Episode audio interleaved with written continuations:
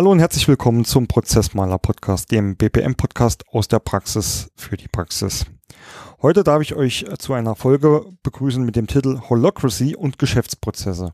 Und hierzu habe ich mir wieder einen Gesprächspartner eingeladen, der sich da bestens damit auskennt. Und vor allem freue ich mich, dass das der erste länderübergreifende Podcast ist, denn mein Gesprächspartner Tonio Zemp kommt aus der Schweiz. Hallo Tonio. Hallo Bernd, ja, herzlichen Dank. Gerne. Das heißt, die Zuschauer werden heute äh, mit zwei, ähm, mit, mit, mit dem saarländischen Dialekt und mit dem Schweizer Dialekt äh, konfrontiert. Das dürfte ein Heidenspaß werden, vermute ich. ja, ich denke, es ist der Versuch, Hochdeutsch zu sprechen. Ja, das beim Versuch gescheitert passiert mir auch sehr oft, ja. Ähm, aber ist nicht so schlimm, denke ich. Ja, ähm, wie ich schon erwähnt habe, die Folge geht eigentlich darum, äh, wie man äh, ähm, ähm ja, Holocracy sie eigentlich einführt, warum man das tut, ähm, wie man das lebt und dann natürlich auch, äh, wie organisiert man sich denn da überhaupt mit den Geschäftsprozessen, weil typischerweise ist es ja so, ein Unternehmen ist funktional aufgestellt, das heißt, da ist meistens ähm, ja schon sehr viel über die, Orga, äh, die Organigramme und die Aufbaustruktur geregelt oder in neueren Ansätzen gibt es auch die Prozessorientierung. Da geht das quasi äh, von A nach Z quer durch den Prozess. Und deswegen finde ich es besonders spannend, heute mal zu erfahren, wie das äh, denn in so einem Holocracy, also einem holokratisch geführten Unternehmen ähm, passiert. Aber ähm, genug der Einleitung. Tonio, ähm, wenn ich dein Xing-Profil mir angucke und ähm, lese dann ähm, deinen Titel dort, der ehemaliges Mitglied der ehemaligen Geschäftsführung, dann steigt bei mir schon die Neugier. Stell dich doch einfach mal kurz unseren äh, Hörern vor, ähm, wer du bist, äh, von wo du kommst, was ihr so macht. Ähm, genau. Ja, ich bin der Tonio Zemp aus der Schweiz und ich arbeite seit vielen Jahren in einem äh, Unternehmen, welches Webseiten oder Webtechnologien, mobile Technologien anbietet. Inzwischen sind wir äh, 150 Personen stark, gilt in der Schweiz schon als mittlere Unternehmung. Und äh, in dieser Branche ist man halt auch ein bisschen, ich würde nicht sagen gezwungen, aber angehalten, in vielen Bereichen modern zu bleiben. Und was wir gemacht haben, wir haben laufend eigentlich Hierarchien abgebaut in diesem Unternehmen, haben immer versucht, andere Wege zu gehen, sind sehr erfolgreich damit gefahren, gerade was die interne Organisation anbelangt. Und seit nun mehr als eineinhalb Jahren, seit dem 01.01.2016, haben wir keine Geschäftsleitung mehr, auch sonst keine klassische Form von Hierarchie. Und äh, deswegen mein Titel, ehemaliges Mitglied der ehemaligen Geschäftsleitung. Das war mal eine Funktion, die ich hatte und heute nicht mehr habe. Nur mal zu der Neugier halber. Wie oft wirst du genau wegen dieser Bezeichnung angesprochen? Ähm, das, das kommt doch noch relativ häufig vor. Ich meine, auch heutzutage, wenn man in einen Pitch geht, äh, sich vorstellt, ähm, die Leute informieren sich oder die Kunden informieren sich über einen und da kann das schon ab und zu zum Thema werden. Mhm. Aber es ist doch nicht so viel, wie ich es gedacht hätte zu Beginn. Es scheint doch nicht so viele Menschen zu interessieren, was man für einen Titel hat das ist ja auch schon begrüßenswert, sage ich mal, wenn der Mensch nicht der Titel im Vordergrund steht. Ähm, was vielleicht hier auch nicht untergehen sollte, ähm, dein Unternehmen äh, oder wo du in der Geschäftsleitung mal warst, ja. Ehemalig, das ist äh, die Lieb AG in der Schweiz, ja. Ihr habt äh, da mehrere Sitze. Ich glaube, der Hauptsitz, wenn ich mich nicht irre, ist in Zürich ähm, und, und in Bern. Oder bringe ich was durcheinander? Ja, der größte, das größte Office ist in Zürich, mhm. aber der Hauptsitz ist aus ah. historischen Gründen im schönen kleinen Fribourg. Ah, okay. Genau. Ähm, genau. Ähm, ja, vielleicht fragt man dich auch gar nicht mehr so oft nach deinem Titel, weil du ja, äh, wenn ich mich da richtig erkundigt habe, ja auch schon öfters unterwegs warst, um über euren, euer, euren Weg zur Holocracy oder zum holokratisch geführten Unternehmen zu berichten. Also du bist da auch ähm, recht aktiv oder auch, ja, ich, ich nenne es jetzt mal so, immer bemüht drum, ähm, das zu präsentieren und ja, äh, Erfolg und Nicht-Erfolg ähm, dieser Idee ähm, anderen zu präsentieren und weiterzugeben. Ich habe natürlich dieses große Privileg, äh, aus der Praxis sprechen zu können. Und äh, vor allem in den letzten zwölf Monaten tut sich sehr viel am Markt. Viele Unternehmen realisieren, es ist nicht mehr so einfach, die heutige Komplexität mit äh, traditionellen äh, Organisationsmodellen zu meistern. Und äh, viele Unternehmen sind offen für neue Ideen. Und da gibt es natürlich viele Menschen, die aus der Theorie erzählen können und wenige, die aus der konkreten mhm. Praxis erzählen können, hey, mhm. wie macht ihr dies, wie macht ihr das, mhm. was sind die Probleme? Und es ist nicht so, dass ich da irgendwie Geld damit verdiene oder äh, dass meine die größte meiner Leidenschaften ist. Aber äh, ich bin mir bewusst, was für ein Privileg das ich habe, das erleben zu dürfen und bin deswegen auch gerne bereit, davon und darüber zu erzählen. Super, das ist ja schön. Das ist wahrscheinlich auch ein Grund, warum du überhaupt hier mit mir sprichst heute. ähm, jetzt haben wir schon so oft den Begriff in den Mund genommen, äh, Tonio. Ähm, erzähl doch einfach mal unseren ähm, Zuhörern, was man überhaupt oder ja, was man unter Holocracy versteht. Ähm, ähm, ja, oder was ihr darunter versteht, verstanden habt, wie ihr euch äh, mit dem äh, Thema ähm, begonnen habt zu beschäftigen.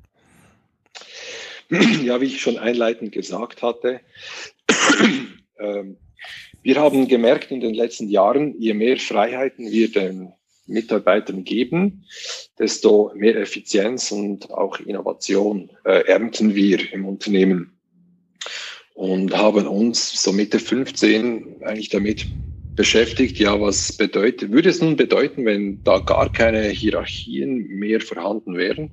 Dies auch aus dem Hintergrund, dass man uns als Geschäftsleitung eigentlich nur noch so für Edge Cases oder Belangloses äh, benötigt hat. Der Rest des Unternehmens war in Teams eigentlich recht gut selbst organisiert. Und wir haben da gemerkt, okay, diese, dieses äh, Geschäftsleitungsgremium aufzulösen und die Edge Cases da irgendwie äh, der Selbstverwaltung zu übergeben, das ist gar nicht so leicht, wie es sich Gut, für viele hört es sich nicht leicht an, aber aus unserer Perspektive damals war es, waren das nicht mehr viele Dinge.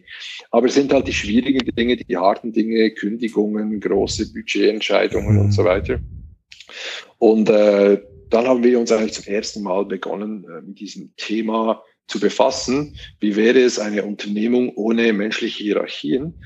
Und haben gemerkt, dass das äh, eigentlich ein ziemlich brandaktuelles Thema ist, dass es da auch Modelle gibt, sowas anzuwenden. Mhm.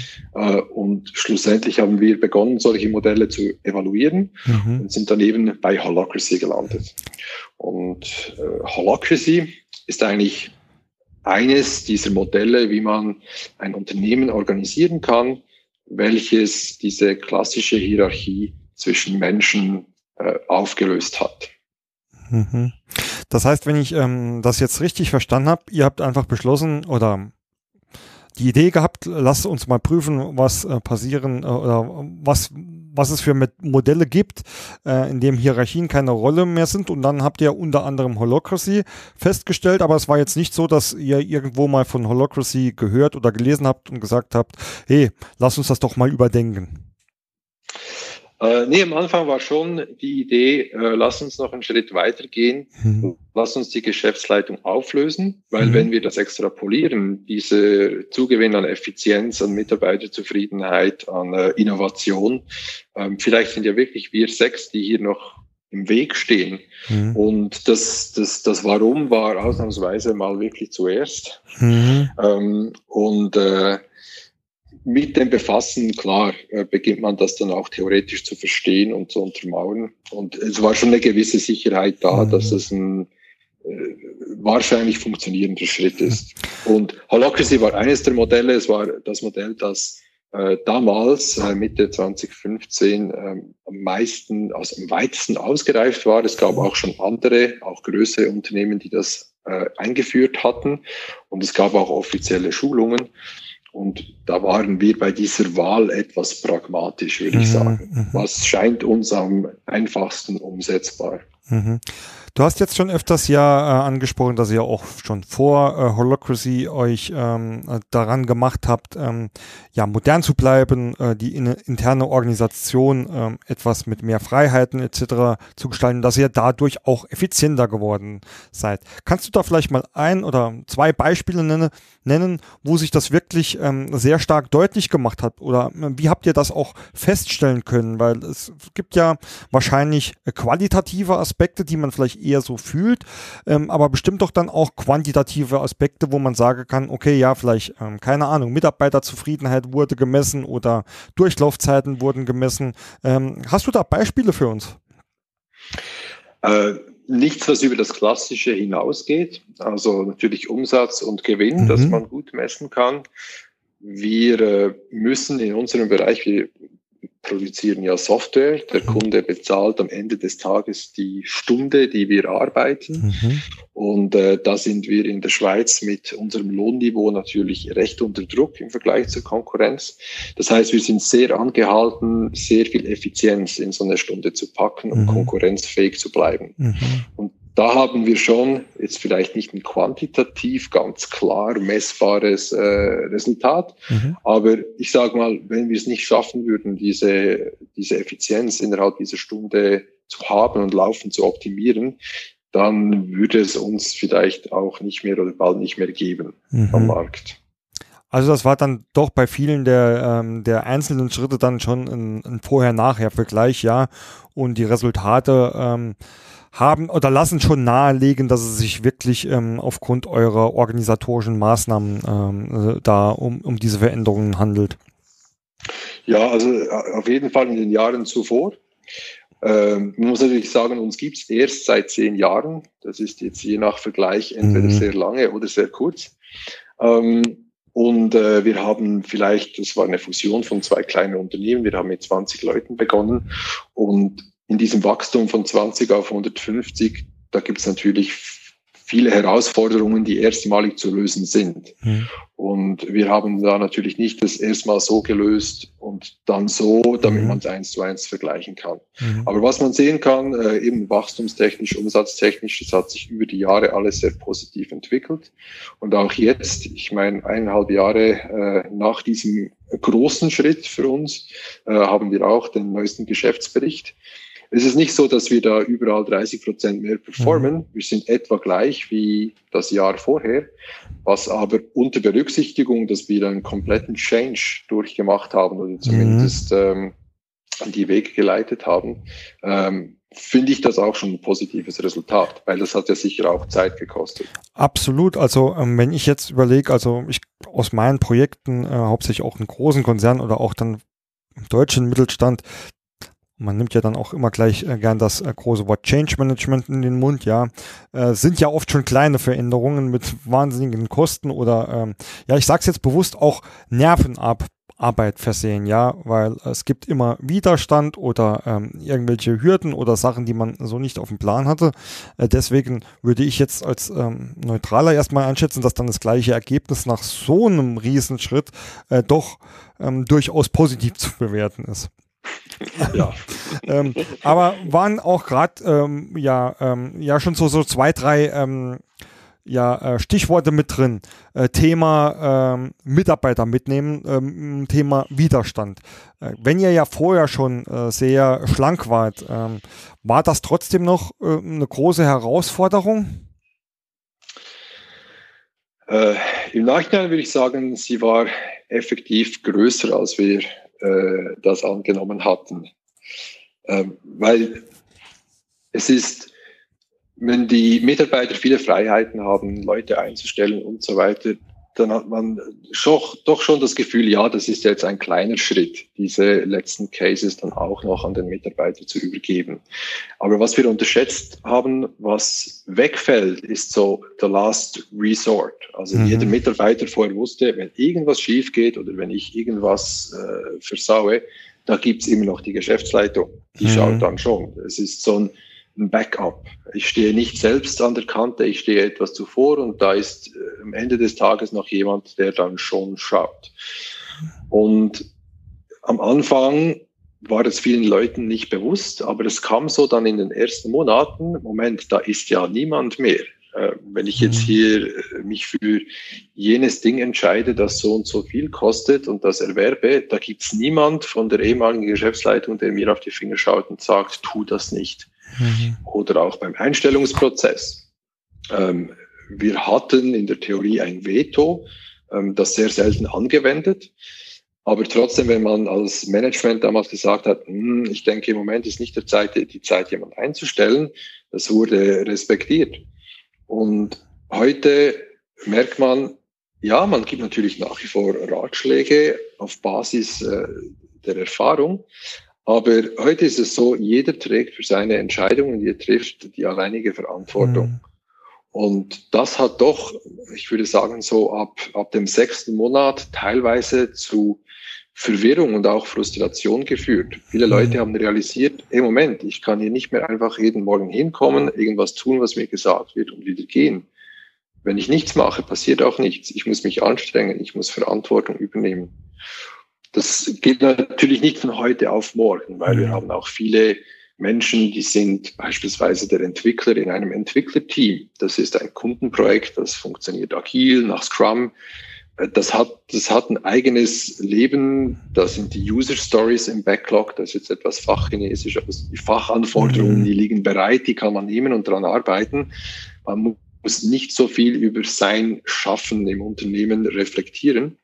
Hingegen andere Rollen, die vielleicht noch enger auch mit dem ehemaligen Management zusammengearbeitet haben, äh, äh, HR beispielsweise, da gibt's plötzlich viele Räume, wo plötzlich keine Verantwortung mehr da ist, von mhm. heute auf morgen oder eben langsam spürbar, ähm, wo dann auch Konsequenzen daraus auftreten, die man als ehemaliges Management auch zulassen muss, mhm. weil wenn man wieder eingreifen würde, würde man diesen Prozess behindern. Und in diesem Moment diese Verantwortungs, diese, so ein Verantwortungsvakuum, das ab und zu auftaucht, das hatten doch recht viel Frustrationspotenzial hm. rundherum. Was macht man dann? Welche, äh, welche Mittelmethoden hat man in der Hand? Ähm, bleibt dann, wenn es ganz, also ich sage es jetzt bewusst, wenn es ganz dumm läuft, dann wirklich nur noch den Weg da einen Cut zu machen und zu sagen, das ist halt einfach der falsche Mitarbeiter für diese äh, Form der Unternehmensführung? Das könnte es durchaus geben, mhm. ja. Mhm. Also wir haben jetzt, es haben, äh, man muss vielleicht noch vorweg sagen, in unserem, äh, wir haben eine Fluktuation von 12 Prozent, die hat sich auch nicht groß verändert jetzt nach dieser Einführung. Das mag auf den ersten ähm, Blick nach viel aussehen, aber im Branchendurchschnitt, äh, also wenn ich zumindest mal die Branche in der Schweiz mit unseren Arbeitsgesetzen vergleiche, ist das eher tief. Mhm im Agenturbusiness. Mhm, okay. Und unter diesen Leuten, die das Unternehmen jetzt in den letzten 18 Monaten verlassen haben, gab es eigentlich nur zwei, die dies aufgrund äh, von eben der Einführung von Holacracy getan haben oder das als mit mhm. ein Grund genannt haben. Und es hat nur zu einer Kündigung geführt, die das Unternehmen eigentlich dann ausgesprochen hat, mhm. jemandem. Und da bin ich jetzt nicht sicher, ob das einen direkten Zusammenhang mhm. hat mit dieser Organisationsform. Das waren eher soziale Probleme, die vielleicht etwas schneller zutage getreten sind in der heutigen äh, Art und Weise, wie das, äh, wie wir intern organisiert sind. Okay. Ähm, ja, wie, wie, also ich vermute mal, wenn man sich entschließt, Holocracy dann einzuführen, was macht man dann Big Bang? Dann sagt man, ich glaube, ihr habt ja, äh, du hast ja auch gesagt, erster erster war Startdatum, ja. Dann sagt man, ab jetzt Holocracy oder gar nichts. Es wird ein bisschen als der ideale Weg angesehen. Es gibt viele Unternehmen, gerade größere Konzerne, die das nicht Big Bang machen, sondern äh, einzelne Abteilungen das ausprobieren. Das ist absolut, äh, auch absolut legitim. Mhm. Äh, was ich so jetzt aus der Außensicht feststellen muss, ähm, wenn man nicht das, wenn man nicht den Big Bang macht, dann kriegt man schon auch nicht diese 100 Prozent. Mhm. Man kriegt eher weniger, vielleicht 30 Prozent. Und beim Big Bang, dann hast du auch die 100 Prozent.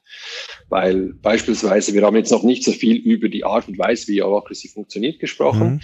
Aber beispielsweise ist eine, eine Grundvoraussetzung von Holacracy, dass jeder Mensch im Unternehmen äh, kann Einfluss ausüben auf die Struktur des Unternehmens zu jedem Zeitpunkt. Mhm.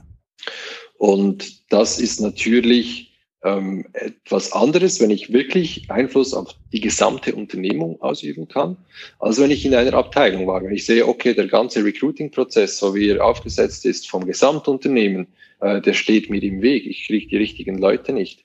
Äh, dieser Mensch kann dann diesen Prozess nicht ändern, weil er ist irgendwo in einem Teil des Unternehmens angesiedelt, der noch nicht Holacracy äh, mhm. praktiziert. Mhm.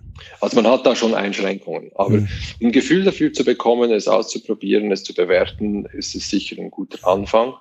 Ich habe allerdings noch keinen Großkonzern gesehen, der wirklich äh, so Monat für Monat weitere Abteilungen, mhm. wo das schon so weit vorgeschritten wäre, dass jetzt der gesamte Konzern holakratisch organisiert ist.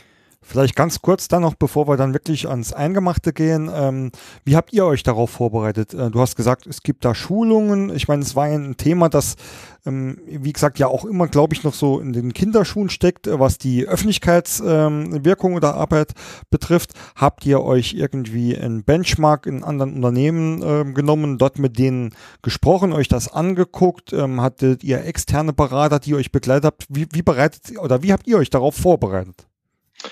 Ja, in der Schweiz waren wir äh, wahrscheinlich die Ersten oder unter den Ersten. Wir haben auf jeden Fall kein vergleichbares Unternehmen gefunden, um das anzuschauen. Ähm, wir haben im Vorfeld zehn Prozent der äh, Mitarbeitenden in eine Schulung geschickt, direkt bei Holacracy One. Das ist diese Firma mhm. von Brian Robertson, der das erfunden hat auch. Ähm, das hat sicher sehr viel geholfen. Nichtsdestotrotz sind wir dann doch etwas äh, steinig gestartet und mussten so nach ein paar Wochen dann doch die Unterstützung eines Beraters äh, hinzuziehen. So, aber das war auch in einem überschaubaren Rahmen. Der hat uns äh, während eines zweitägigen Workshops gewissen Leuten ähm, Tipps gegeben, die größten Fehler, die wir gemacht haben, aufgezeigt mhm. und war dann so für alle drei Wochen hatten wir so eine kleine Session über Skype mit dem. Und so sind wir eigentlich gestartet. Frustration gehört dazu, Probleme mhm. gehören dazu. Ist nicht nur bei Holacracy, das ist wahrscheinlich bei jedem Change im Unternehmen so. Und Holacracy ist ja nicht ein Change, sondern es ist ein Change, der dann nie mehr aufhört, weil es ist ein Konst, also ein agiles äh, System, das ist in konstanter Veränderung. Ich habe es gerade kürzlich gemerkt, kürzlich haben wir äh, 30 Prozent der Leute in eine weitere Schulung geschickt. Mhm.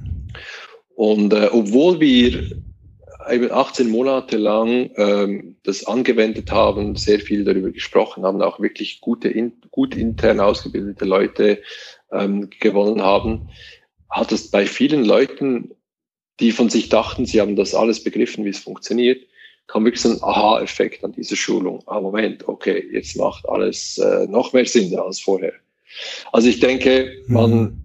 kann das nicht einfach einmalig einführen und dann läuft's. Mhm. Es braucht wahrscheinlich, wie das eben bei zum Beispiel Scrum, dieser agilen Projektmanagement-Methodik auch ist, es braucht immer wieder Schulung, äh, immer wieder die auch die Basics vermitteln. Ich hoffe, wir können das dann eines Tages 100 Prozent auch intern tun. Ich denke, mhm. so einem Jahr ist es dann sicher auch möglich. Jetzt diese äh, Schulungen von 30 Prozent, da haben wir eine Mischung ähm, extern und intern gemacht. Und ja, aber es war ein großer Erfolg. Mhm. Viele Leute haben wieder einiges mehr verstanden. Mhm. Toll. Ähm, dann lass uns mal den Sprung finden. Wie arbeitet ihr jetzt Stand heute ähm, bei Lieb? Wie funktioniert Holocracy bei euch? Was viele Leute etwas unterschätzen, ist, wie wenig äh, interne Organisation am Ende des Tages eigentlich notwendig ist. Äh, klar, wir sind jetzt natürlich ein Unternehmen, das Dienstleister, äh, aber wir verbringen halt 90 bis 95 Prozent der Zeit im Erbringen unserer Dienstleistung. Und interne Koordination äh, sind etwa 5 Prozent. Mhm. Nichtsdestotrotz, das sind diese fünf Prozent, die halt das Leben nicht ganz einfach machen, wo man Lösungen finden muss.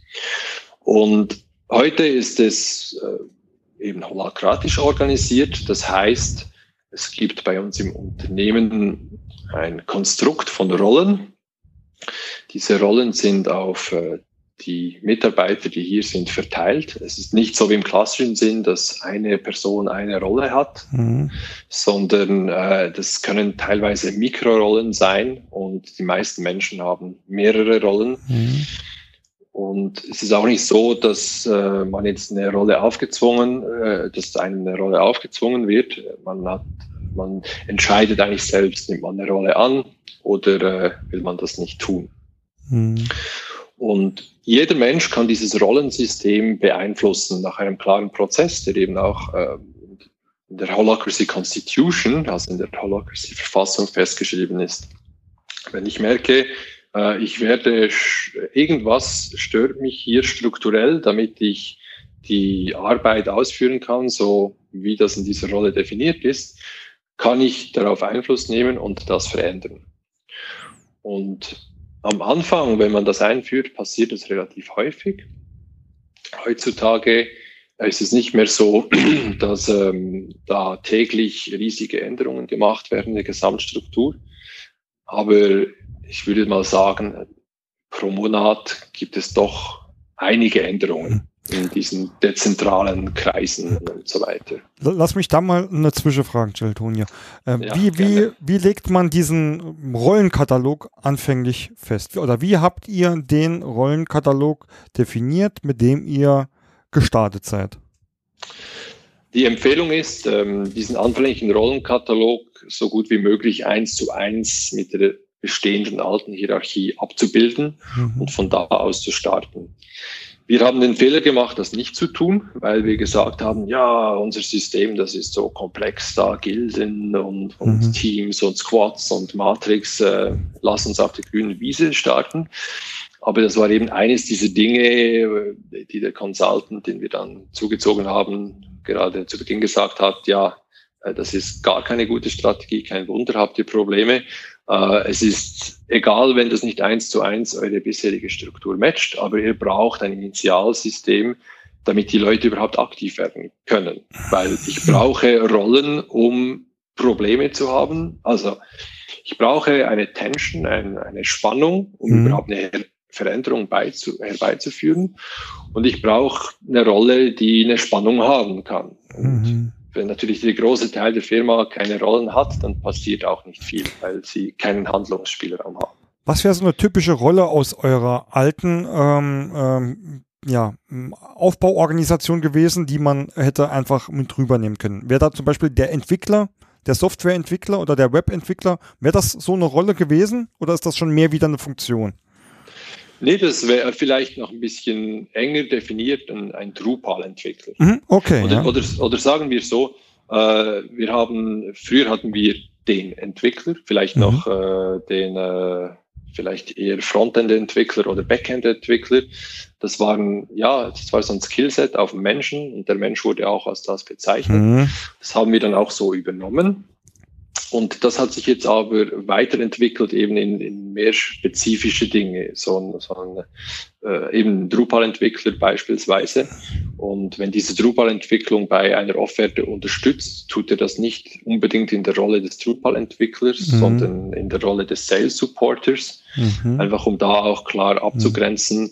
Ich entwickle in diesem Prozess kein Drupal, sondern mhm. ich unterstütze äh, Technical Sales Support. Also ich unterstütze den Sales-Prozess mit meinem technischen Wissen. Aber das ist auch gerade ein schönes Beispiel, diese Abgrenzung. Also ich möchte ganz kurz dann auch mal den Schlenk zum, zum Business Process Management machen.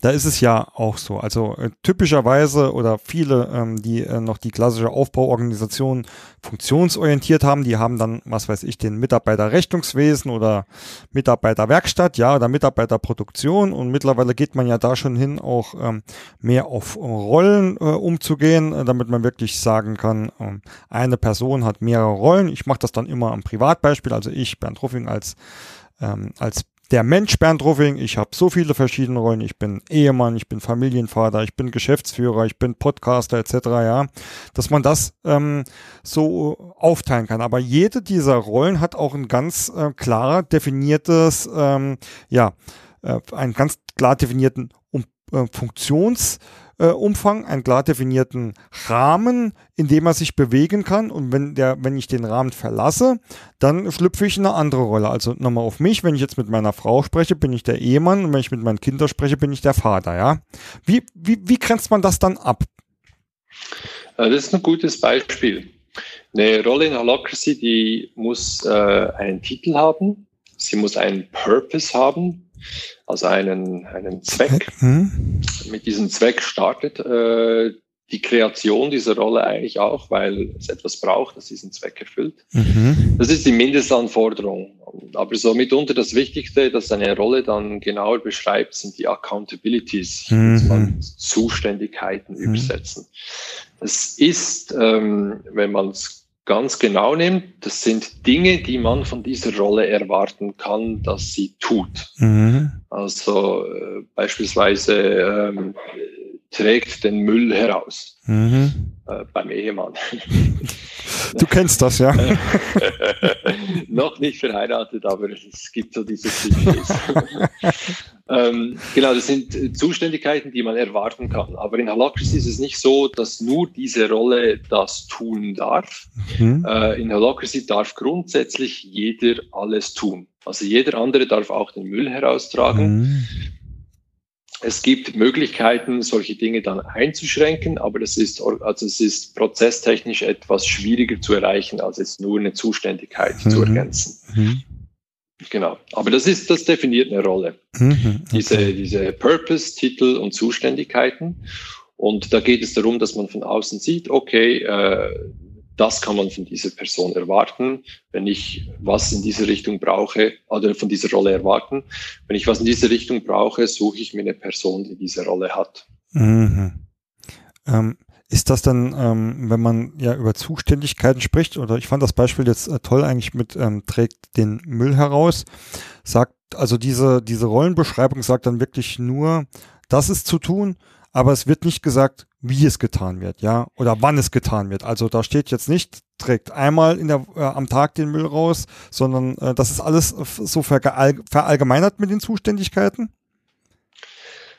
Es wäre, es wäre möglich, das hm. so zu definieren, wenn hm. sich niemand dagegen wehrt, aber es wäre, wäre eine schlechte Praxis, hm. weil die Art und Weise, wie die Zuständigkeit erfüllt wird, das, äh, oder wann, äh, das obliegt eigentlich der Verantwortung des Rolleninhabers. Mhm. Das ist sein, seine Freiheit.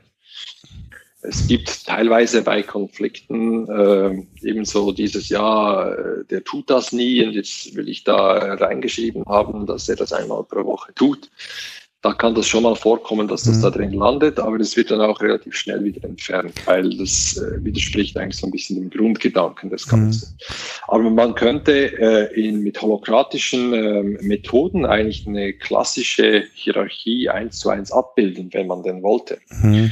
Äh, nur ist es so, dass ja, wir machen das, das lernt man auch, wenn man beginnt so zu arbeiten, wie wir das tun. Wir projizieren oftmals schon viele krasse Szenarien und was könnte alles passieren und dann wird das so und so und so ausgenutzt.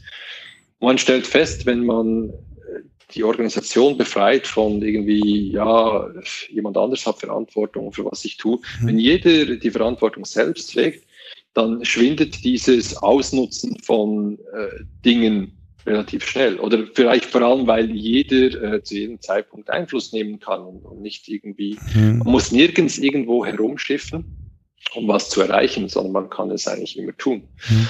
Und da merkt man schon, ja, man könnte eine klassische Organisation mit Holacracy abbilden, aber niemand will das. Mhm. Es, es macht, macht keinen mhm. Sinn. Warum sollte das jemand tun? Mhm.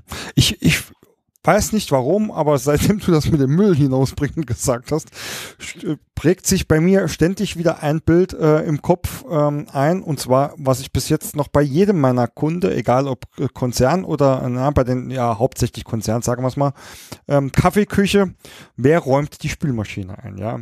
Und dort hängen ja ähm, ich weiß jetzt nicht, inwieweit du mit Konzernen so zu tun hast, aber da hängen da überall zig äh, Ausdrucke auf DIN A4, äh, bitte Küche so hinterlassen, wie sie war und bitte alles einräumen. Aber es funktioniert trotzdem nicht, ja.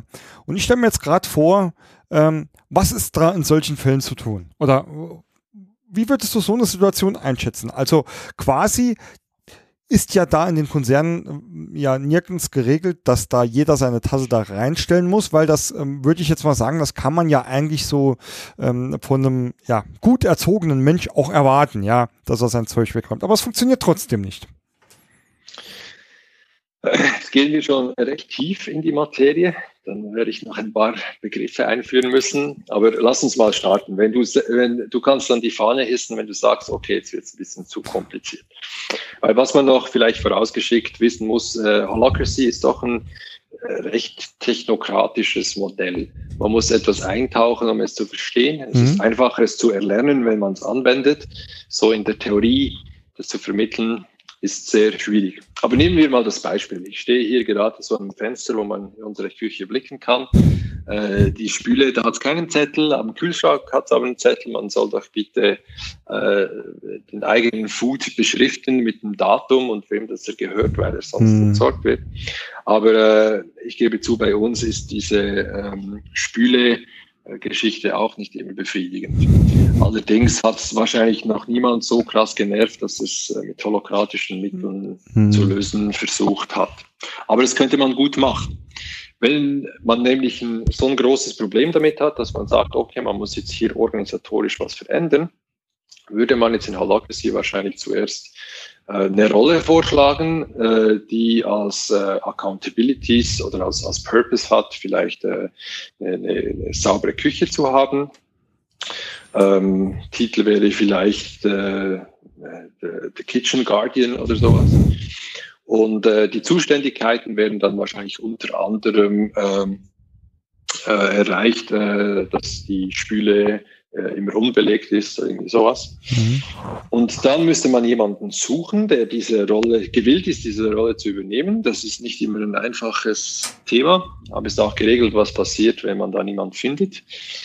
Ähm, aber nehmen wir mal an, jemand würde diese Rolle übernehmen, würde diese Rolle annehmen und würde dann feststellen, Moment, es funktioniert nur, wenn ich mich selbst immer darum kümmere, wenn ich jede Stunde mal in die Küche gehe und ähm, da das selbst wegräume, dann hätte er ein weiteres Instrument zur Verfügung. Das ist die sogenannte Domain in Holacracy. Wird bei uns relativ selten angewandt, aber das ist so ein bisschen ähm, grundsätzlich darf ja, dürfen alle alles tun.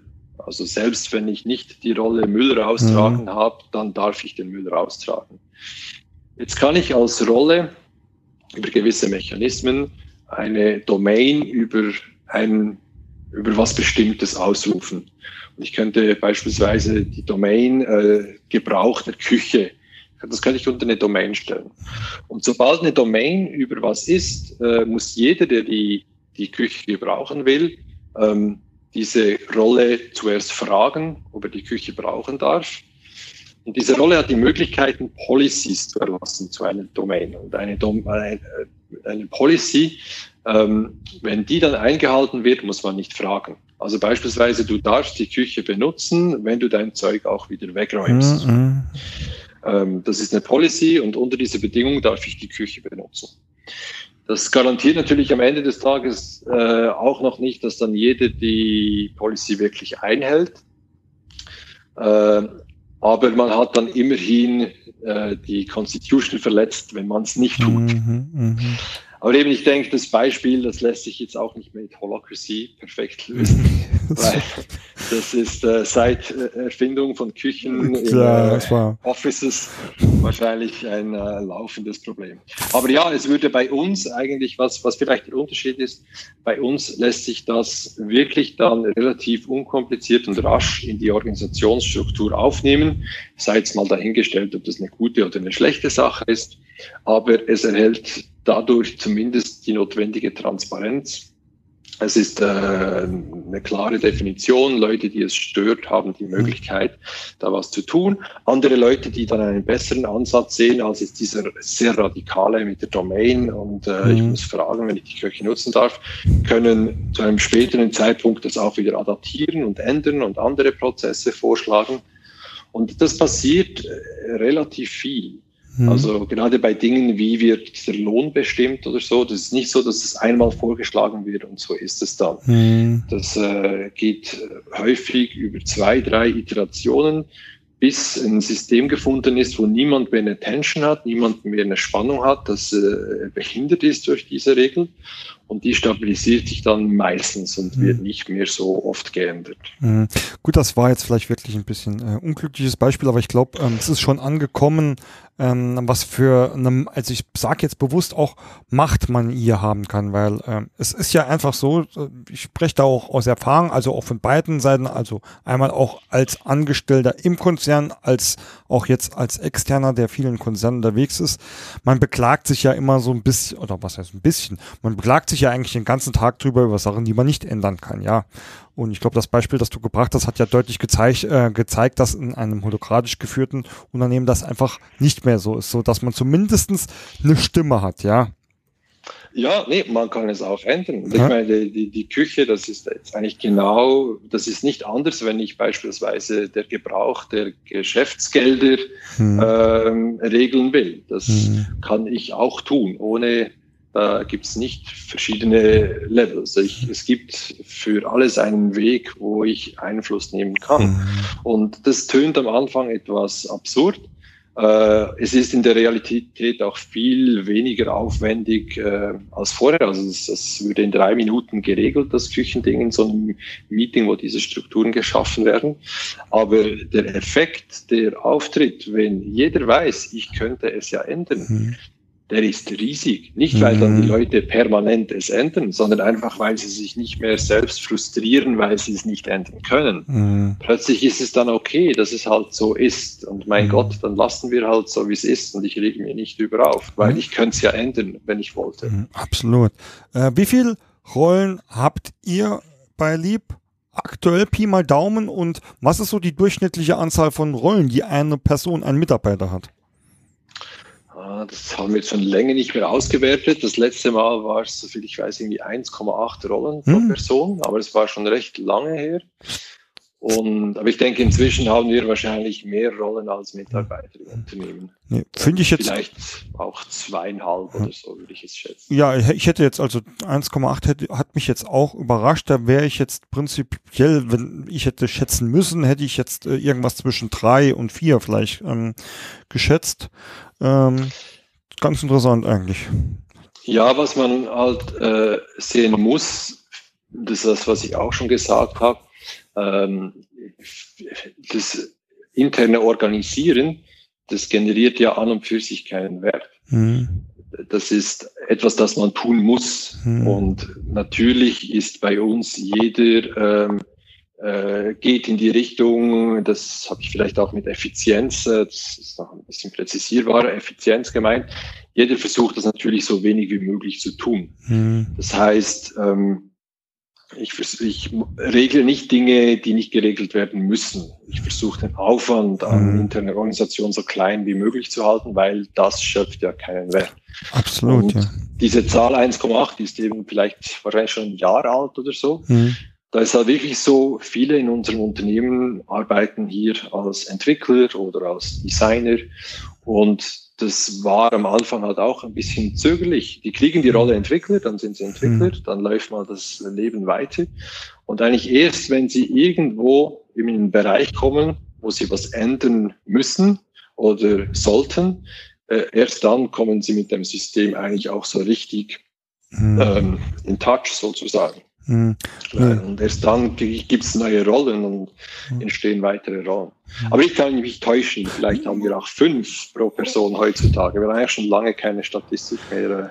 Ich habe schon lange keine Statistik mehr. Nee, jetzt, ähm, also als du es erwähnt hast, dass natürlich ähm, das hauptsächlich die, äh, den Bereich der internen Organisation ähm, betrifft, das ist mir dann nochmal bewusst geworden. Ich habe da vielleicht jetzt schon eher an das wirkliche, ähm, ja, ähm, Rollencluster aus dem ähm, Geschäftsprozessmanagement gedacht, in dem auch ähm, ja wertschöpfende Tätigkeiten gegebenenfalls in Rollen geteilt werden, ja. Und äh, wenn man das nur so betrachtet, ist natürlich 1,8 eine vernünftige Zahl. Also ich glaube schon dann. Ähm, ja. Aber Ist also Ent Entwickler und Designer sind bei uns natürlich auch wertschöpfende Rollen.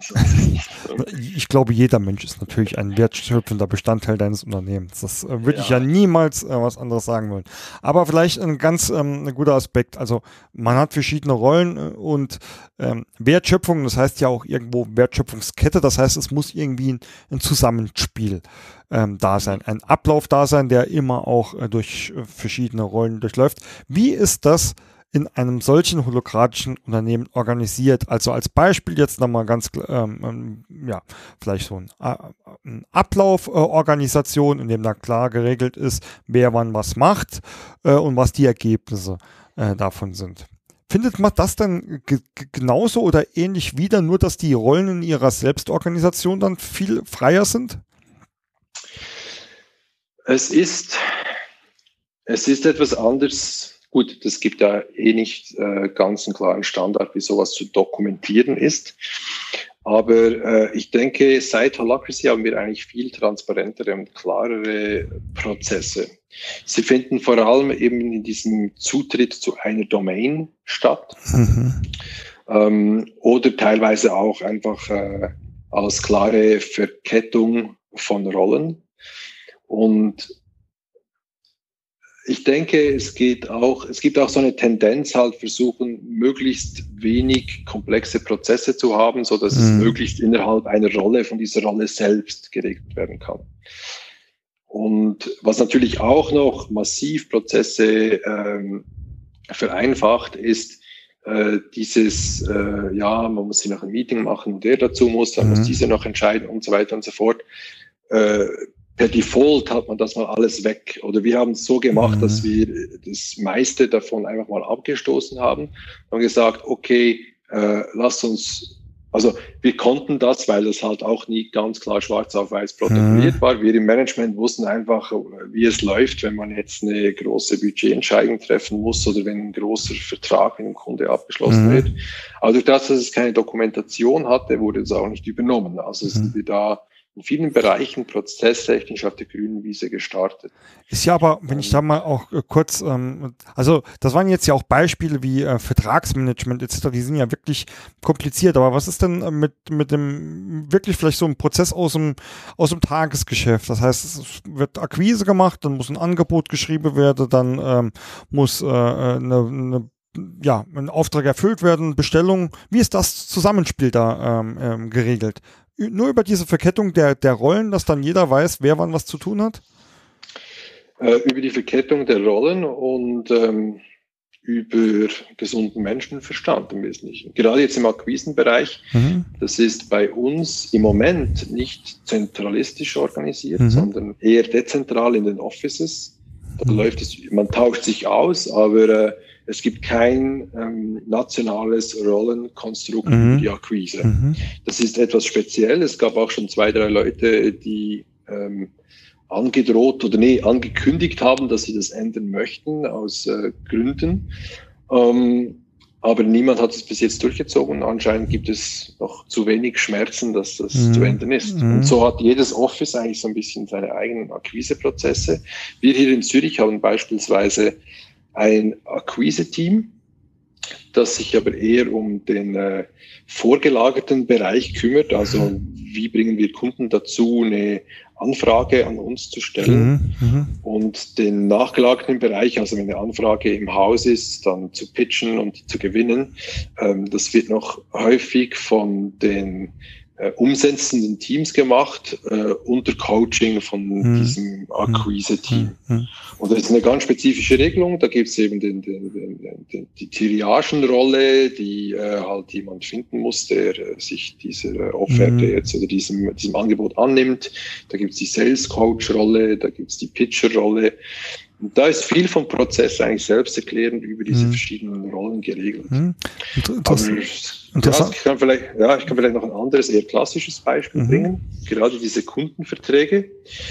Da hat auch jemand, hatte mal die Spannung, Moment, äh, wir haben da jetzt einen äh, etwas äh, für uns ungünstigen Vertrag aus dem Hause entlassen. Das sollte in Zukunft eigentlich nicht mehr passieren. Mhm. Ich würde da jetzt nicht gerne eine Domain über das Versenden von Verträgen mit Kunden mhm.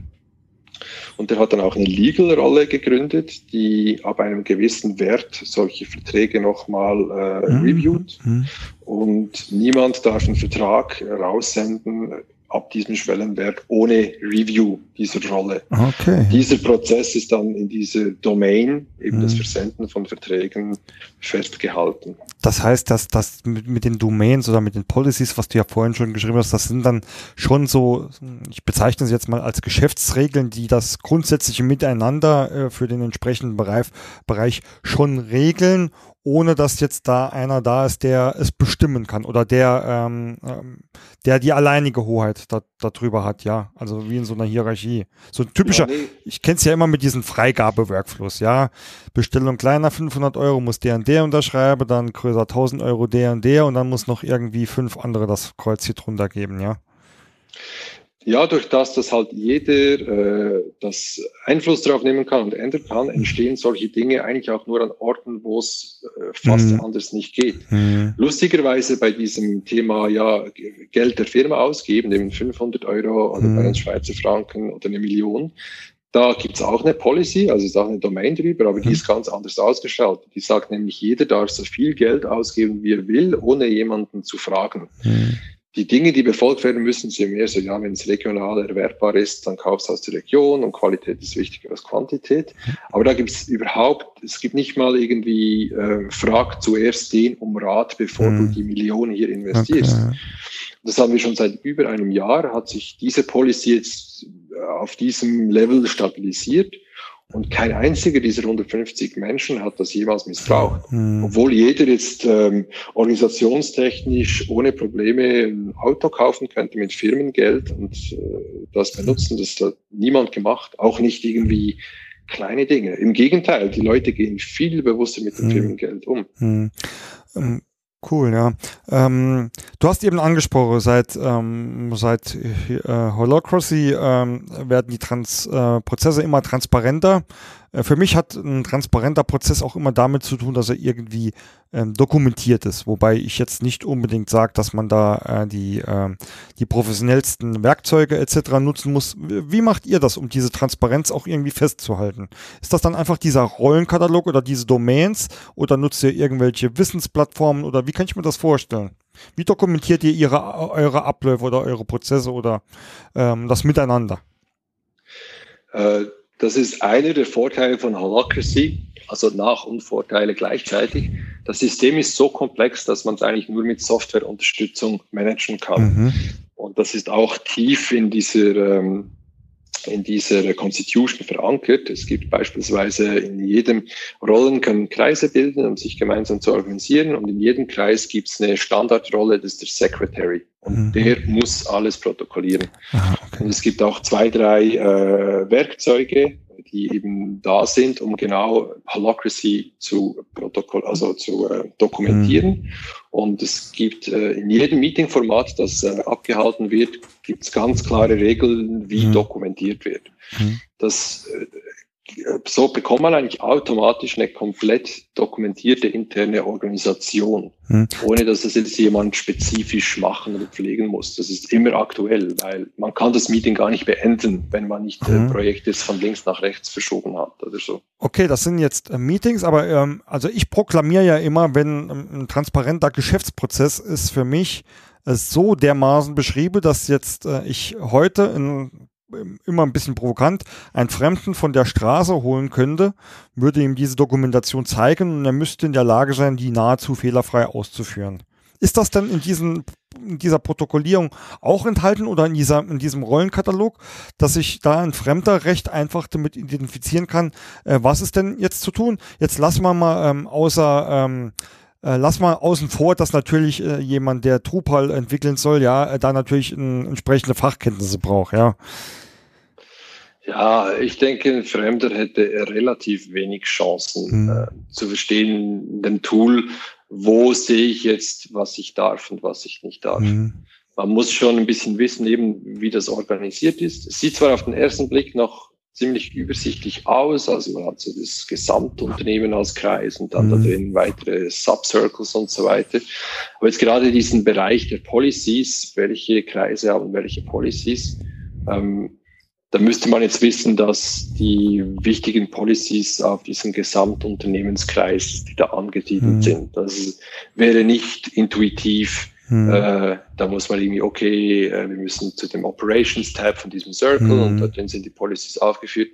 Jemand, der das System nicht kennt, hätte keine Ahnung, wo mhm. das er nach Policies suchen müsste, weil eine Domain ist jetzt nicht ein Wort, das äh, mhm. extrem geläufig ist. Nee, ähm, genau. kann man mit Sicherheit äh, viel drunter verstehen. Ähm, Tonio, letzte Frage oder ja. halbletzte Frage. Jetzt interessiert uns natürlich, was macht denn jetzt die ehemalige Geschäftsleitung heute? Welche Rolle, Rollen hat die denn inne? Das ist die ähm, eineinhalb letzte Frage. Und weil ich gerade letztens eine interessante Diskussion äh, mit einer äh, mit einer ähm, Beraterin hatte, die ähm, hauptsächlich ja Unternehmen begleitet, die in Wachstumsproblemen etc. Ähm, stecken und äh, dort die Unternehmer ähm, auch meistens ja total ähm, ja überfordert in dem Sinne sind, dass sie ständig alles selbst machen müssen und ständig von ihren Mitarbeitern äh, Fragen gestellt bekommen, zu Problemen gerufen werden. Müsst, dieses Problem müsste sich doch für euch nahezu erledigt haben, oder? Ich für mich kann sagen, ja, das hat sich eigentlich erledigt. Also mein Terminkalender, der sieht ganz anders aus als noch vor zwei Jahren. Ich kann in Urlaub reisen, zurückkommen, alles läuft. Das hat sehr viel verändert bei mir. Liegt auch daran, dass ich sehr konsequent äh, in der Umsetzung war, auch sehr konsequent Verantwortung nicht angenommen habe, wenn sie mir einfach so, ohne das System zu berücksichtigen, zugetragen wurde. Ich habe schon noch einige äh, Dinge, die ich früher gemacht habe, die ich nach wie vor mache. Ähm, was aber auf den zweiten Blick, äh, was auf den ersten Blick vielleicht etwas verwirrend ist, aber auf den zweiten Blick vielleicht nicht mal so. Also früher wurde ich oft hinzugerufen, wenn ein Projekt in Schieflage ist. Jemand muss ja mit dem Kunden sprechen und so. Und früher war das halt die Geschäftsleitung.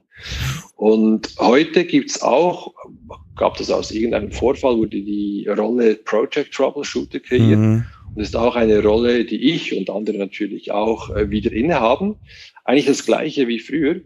Und auf den zweiten Blick ist es nicht so dramatisch, weil ich habe ja ein gewisses Skillset. Und mhm. ähm, warum soll es durch diese Transformation dieses Skillset nicht mehr benutzt werden?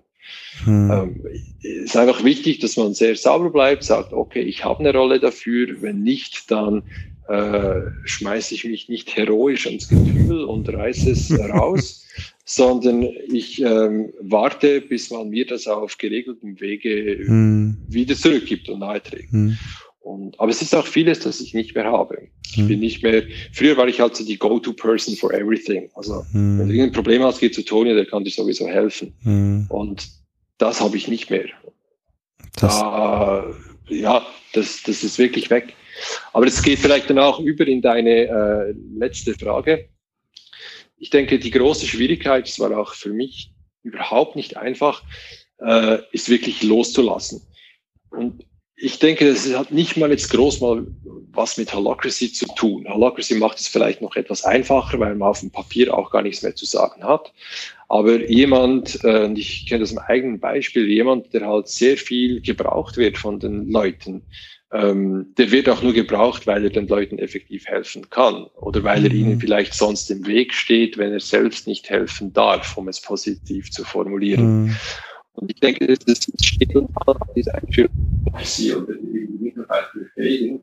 Es steht und fällt mit der Bereitschaft der ähm,